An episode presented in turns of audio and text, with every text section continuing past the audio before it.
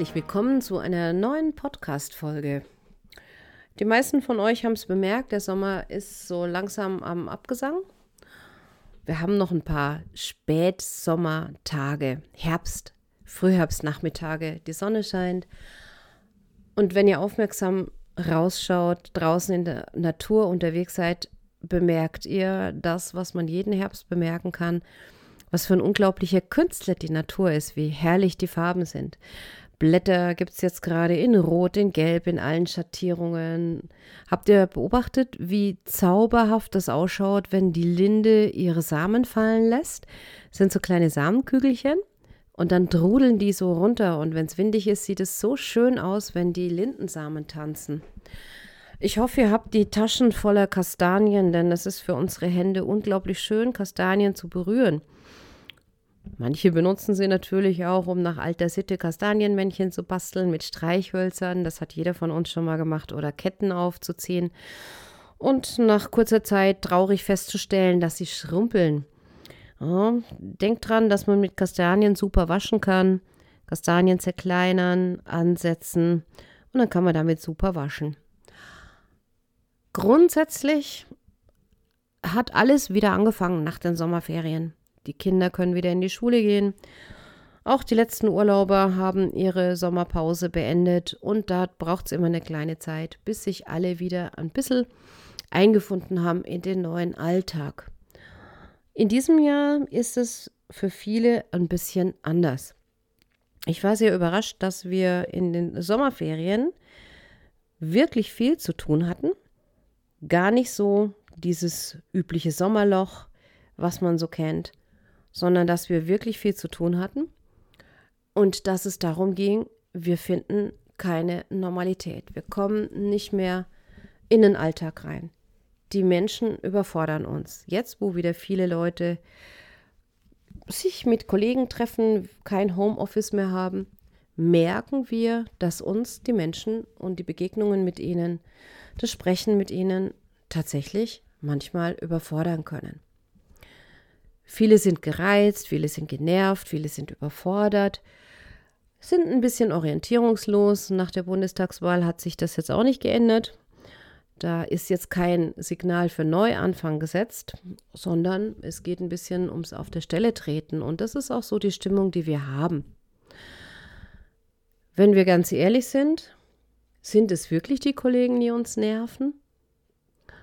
Ist es nicht manchmal so, dass es nicht unbedingt die Kollegen sind, die uns nerven, sondern unser eigenes Unmutsgefühl mit uns selber und dem Leben, das wir führen? Ich glaube, dass wir ganz oft jetzt bemerken, nach diesen Monaten, in denen wir anders gelebt und anders gearbeitet und anders gedacht haben, auch konfrontiert waren mit der Spaltung der Gesellschaft, mit dem Zwist, der über viele Fragen rund um die Pandemie bis in die Familien hineingegangen ist, dass uns das total überfordert an die Grenze gebracht hat und dass wir merken, wir leben ein Leben, das wir eigentlich so nicht leben wollen. Mancher hat gemerkt, dass die Arbeit, die er tut, nicht das ist, was er sich wünscht. Es reicht nicht, zur Arbeit zu gehen, um die Miete bezahlen zu können. Ich bin immer ganz schockiert, wenn mir jemand sagt, ich arbeite, damit ich dann ein paar Wochen im Jahr wegfliegen, in Urlaub fahren kann, was ja durch die Pandemie auch noch weggebrochen ist. Oder manche sagen, naja, ab Mittwoch ist ja dann der größte Teil der Woche schon rum und Gott sei Dank ist bald Freitag und dann ist Wochenende und ab Sonntagmittag bin ich schlecht gelaunt. Puh, also wenn ich so eine Arbeit hätte, die diese Stimmung in mir auslöst, ich würde die, glaube ich, keine zwei Wochen durchhalten. Ist ja unfassbar anstrengend, eine Arbeit zu machen, die man hasst, mit Menschen zu arbeiten, die man nicht mag und vieles mehr. Also da würde ich doch mal wirklich jeden herzlich einladen, macht euch mal Gedanken, wenn eure Arbeit euch nicht gefällt, sie euch nicht gut tut, welche Möglichkeiten ihr habt, das Arbeitsgebiet zu verändern. Vielleicht liegt es an dem Arbeitsplatz an sich. Was könnt ihr denn tun, um euch da wohler zu fühlen, um besser damit klarzukommen? Manchmal kann man einfach eine Stelle auch nicht wechseln. Und dann könnte eine Übung darin bestehen, ein bisschen lieben zu lernen, was man tut. Vielleicht ist die Arbeit ja nicht nur schlecht. Ich glaube nicht, dass es Jobs gibt, die nur übel sind. Ja. Vielleicht ist auch diese gesamte Situation, diese Unzufriedenheit, die wir spüren, diesen Unmut, den wir empfinden, auch ein Wachmacher, so ein kleiner Hebel, der uns klar macht, hey, worum geht's dir im Leben wirklich? Was willst du denn wirklich, wirklich, wirklich tun? Und wenn ich den Klienten so gegenüber sitze, dann kommt ganz oft der Satz, ich finde mein Leben total bescheuert und am liebsten hätte ich ein anderes. Und wenn wir genau hinschauen, dann stellen wir fest, vieles in dem bescheuerten Leben ist eigentlich richtig gut. Da haben Menschen eine Wohnung, mit der sie zufrieden sind, eine Partnerschaft, mit der sie klarkommen, sie lieben ihre Kinder oder sie haben einen Beruf, den sie mögen, wie auch immer. Also das funktioniert, aber das Gefühl ist, das passt mir alles nicht. Und manchmal muss man schon überlegen, ist wirklich alles schlimm? Dann sollte man schon was ändern. Und manchmal ist es gar nicht nötig, dass wir gleich alles verlassen, was uns hier gerade nervt, sondern dass wir nur manches in manchen Bereichen ändern müssen. Grundsätzlich wird allen Menschen bewusst, dass wir eine Notwendigkeit des Wandels gerade haben. Es ist Zeit, die Dinge anzuschauen. Und wir tun es nicht, denn wir lenken uns lieber ab. Sich ablenken heißt Handy gucken, mal schauen, was auf Facebook so los ist, wer hat mir gerade auf WhatsApp geschrieben, wie viele Likes habe ich für irgendeinen Post gekriegt. Wir sind den ganzen Tag in asozialen Medien unterwegs und leider ist das eine typische Geschichte, die mit unserem Dopaminhaushalt im Gehirn zu tun hat. Jeder Klick, jeder Scroll, jedes kleine, ich schau mal da geschwind rein, ist ein winzig kleiner Dopaminkick für unser Gehirn.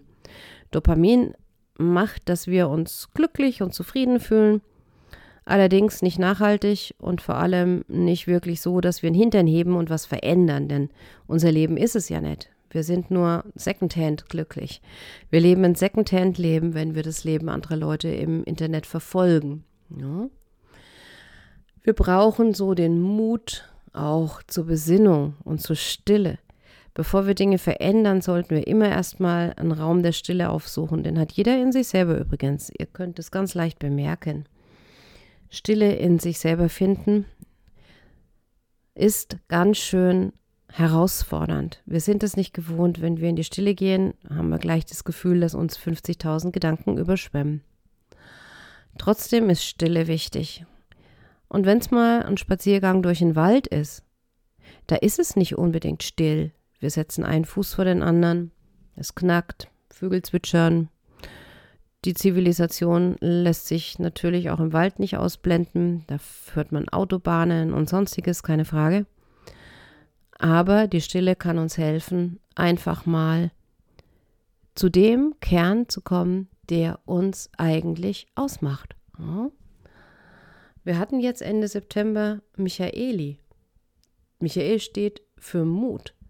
Michael steht für etwas Neues wagen. Und das ist ziemlich wichtig. Ja, wir brauchen alle gerade ein bisschen Mut, um anzuschauen, was ist. Um zu überprüfen, was tut mir gut, was tut mir nicht gut. Und uns darüber klar zu werden, was will ich, was will ich wirklich und was will ich nicht. Mehr von dem, was gut tut und weniger von dem, was uns schwächt. Das sind wichtige Aspekte. Und wenn mir Klienten gegenüber sitzen, können die oft nicht mal sagen, was ihnen überhaupt gut tut. Frag dich, was tut dir gut? Was macht dir so richtig Freude? Erinnere dich mal dran, was hast du als Kind gern gemacht? Manche Kinder haben gern gemalt oder gebastelt, irgendwelche Puzzles gelegt. Find raus, was dir Freude macht, wenn du gerade wenig hast, was dir Freude macht. Find raus, was dir jetzt heute Freude macht. Vielleicht wollen wir jetzt keine Galgenmännchen mehr malen oder irgendwelche anderen Bilderbücher ausmalen, aber vielleicht macht es uns Spaß, einen Mandala auszumalen oder mit Aquarellfarben zu experimentieren. Wie auch immer, find raus, was dir Freude macht. Und check mal dein Leben in Bezug auf die berühmten Energievampire. Welche Menschen kosten dich Kraft und Nerven? Welche brauchst du in deinem Leben und welche nicht? Raus mit allem, was zu stark nervt, wenn du geprüft hast, ob nicht du das Problem bist. Ja, manchmal könnte es ja sein, dass du der nervende Anteil von etwas bist. Da ist auch Ehrlichkeit sich selber gegenüber manchmal ziemlich hilfreich. Also, worauf will ich denn mein Augenmerk richten? Wo soll es denn für mich hingehen? Was möchte ich in meinem Leben in diesem Herbst ändern?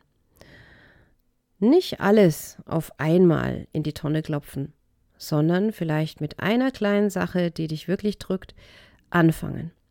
Jeden Tag eine kleine Sache tun auf dem Weg zur Veränderung, wie beispielsweise mal testhalber zwei Wochen auf Jammern verzichten. Bitte mal dein Umfeld, dass es dich daran erinnert, wenn du wieder groß aufschlägst und jammerst.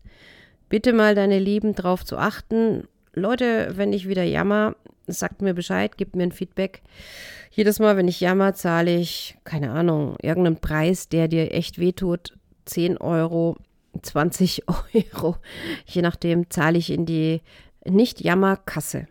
Du wirst erschreckt sein, wie schnell da echt heftige Summen zusammenkommen. Also mach lieber, lieber kleine Beträge, falls du zum Jammern neigst, was du selbstverständlich nicht tust, wenn du meinen Podcast hörst. Also, findet mal raus, was ist die eine kleine Sache, die ihr euch als vielleicht kleine Angewohnheit für den Herbst neu vornehmen könnt. Nicht jammern ist schon mal ein guter Plan. Und mal rausfinden, was euch tatsächlich Freude macht. Ich trinke unheimlich gern Tee. Also wenn ich eine kleine Freude am Tag haben will, dann mache ich mir eine Tasse Tee und dann trinke ich die und das ist richtig schön. Ich lese auch gerne gute Bücher. Das ist auch eine schöne Sache, die Freude macht. Ich bin ein absoluter Fan von Musik. Auch das ist etwas, was uns ganz, ganz, ganz, ganz viel Freude machen kann. Find raus, was dir Freude macht und vor allem beweg dich draußen in der frischen Luft und feier diese Farbenpracht des Herbstes. Schau dir die Astern in den Gärten an. Da ist die gesamte Farbpalette dabei. Ne? Bevor es frostig wird, hauen die Dahlien nochmal alles raus, die letzten Rosen blühen.